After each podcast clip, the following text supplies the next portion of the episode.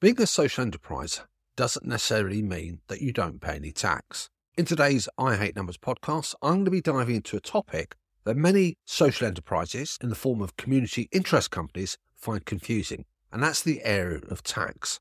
Specifically, I'm going to be looking at the common misconceptions around tax obligations for community interest companies, henceforth known as CICs. I'm going to remind ourselves what a CIC is and how tax affects those organisations. So grab yourself a cup of tea, sit back, and let's crack on with the podcast. You're listening to the I Hate Numbers podcast with Mahmood Reza. The I Hate Numbers podcast mission is to help your business survive and thrive by you better understanding and connecting with your numbers. Number loving care is what it's about. Tune in every week. Now, here's your host, Mahmood Reza.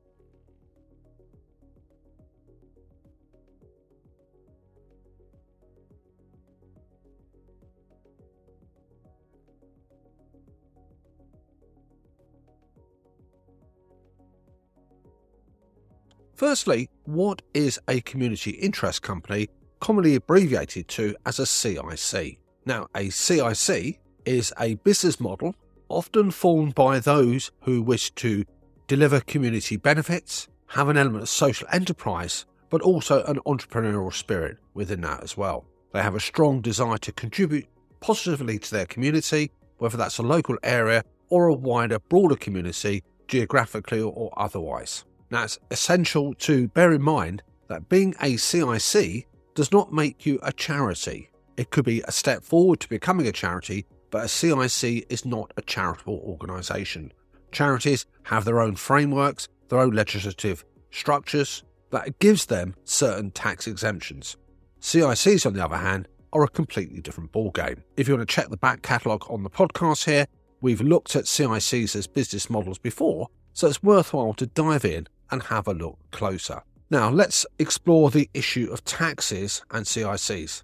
Now, it's not unusual for CICs to actually generate a surplus, what we might commonly call profit, in the private sector. Now, a CIC can end up with a surplus because its income will be generated from sources outside of grants. That surplus, or profit as I commonly like to call it, is the income that's generated minus all the allowable expenses. That surplus, that profit, is not exempt from corporation tax. Unfortunately, there's no free pass here. So if you generate your income from commercial activities, which is a hallmark of a social enterprise, grant funding, generous donations, you're going to be subject to the normal regular rules that govern corporation tax when it comes to paying tax on your profits. There are certainly ways that you can mitigate that tax liability, but a tax liability will nevertheless be generated. And that's not actually a bad thing. Making profits and paying tax is better than not making any profits at all and not paying any tax. I want to consider the next type of tax, and that's VAT. Now, VAT, strictly speaking, standing for value added tax or very awkward tax, as I like to consider it, is another tax consideration. Now, if your primary income is generated from grants, then VAT is unlikely to be impacted by that when it comes to VAT and paying it. If you're not a VAT registered entity, then all the supplies that you receive, all the bills that you've got, which have got VAT added on, you will have to pay that. Now, if you engage in commercial activities like workshops, consulting services, then that will contribute to a VAT turnover test. And once that exceeds the statutory limit, which is currently £85,000, then you will have to register for VAT. Being a CIC, by the way, does not negate you, does not absolve you from having to pay tax. If you're a charity organisation, by the way, there are certain supplies made to you which can be exempted from VAT in the first place. So, unfortunately, CICs are not exempt from having to pay over VAT. You have to navigate the nitty gritty just like any other entity. The other area where taxes may come into play is when you take on staff, when you employ people. Now, CICs employ many people, and if you're entering into that realm, again, subject to limits and amounts, and this is not the purpose of this podcast to drag you down with physical limits, then it's likely that if you take on an employee and their income is over a certain level, currently about £12,500 from uh, 24 onwards, then you will have to pay employer's national insurance. Now, depending on the employees that you have in terms of numbers, there may be ways to exempt some of that employer's national insurance, but nevertheless, you are still within that responsibility of having to operate payroll schemes if your employees earn over a certain level of money. You are effectively going to be an unpaid tax collector. It's all part of that responsibility package. And one thing it's worth mentioning, folks, before we go to the tail end of the podcast, is that it's not a question of the individual choosing whether they're an employee or a freelancer. That's all about the relationship that's developed. More of that in another podcast. In essence, the standard tax rules that apply to private companies also apply to CICs in many respects.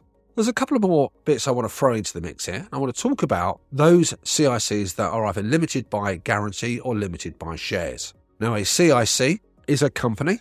It can either be structured as limited by guarantee or it can be limited by shares. Now, if you're limited by shares, that means that within the funds that you've had contributed, you've got some shareholders, you can pay them what are called dividends. There are limits and caps on that. And those dividends that are paid out do not qualify for tax deductions. If you're limited by guarantee, you have a restriction on how those funds can be withdrawn for the individuals who make up the membership of the CIC. If in doubt, make sure you check it out with your advisor. If your advisor doesn't know the answers to the question, then drop us a line at I Hate Numbers and we'd be more than happy to support you on that. The last thing I want to mention is about grant income and the adjustments.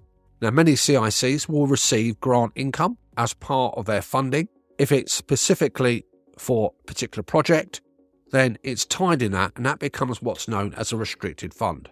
Now, restricted funds are vocabulary used in the charity sector, but they also apply into the not for profit sector as well.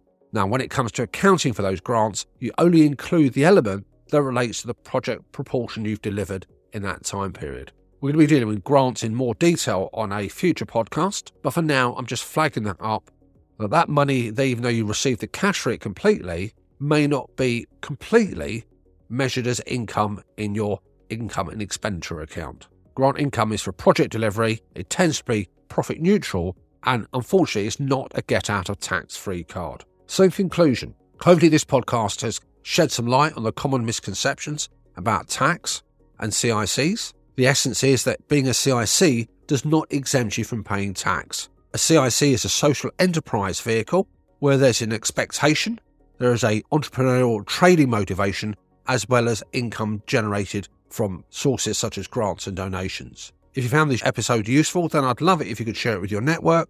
And if you're a CIC with specific questions or topics you'd like us to cover in future episodes, then let me know. Until next time, folks, this is Mahmood, your business finance fixer, signing off. See you on the other side. We hope you enjoyed this episode and appreciate you taking the time to listen to the show. We hope you got some value. If you did, then we'd love it if you shared the episode. We look forward to you joining us next week for another I Hate Numbers episode.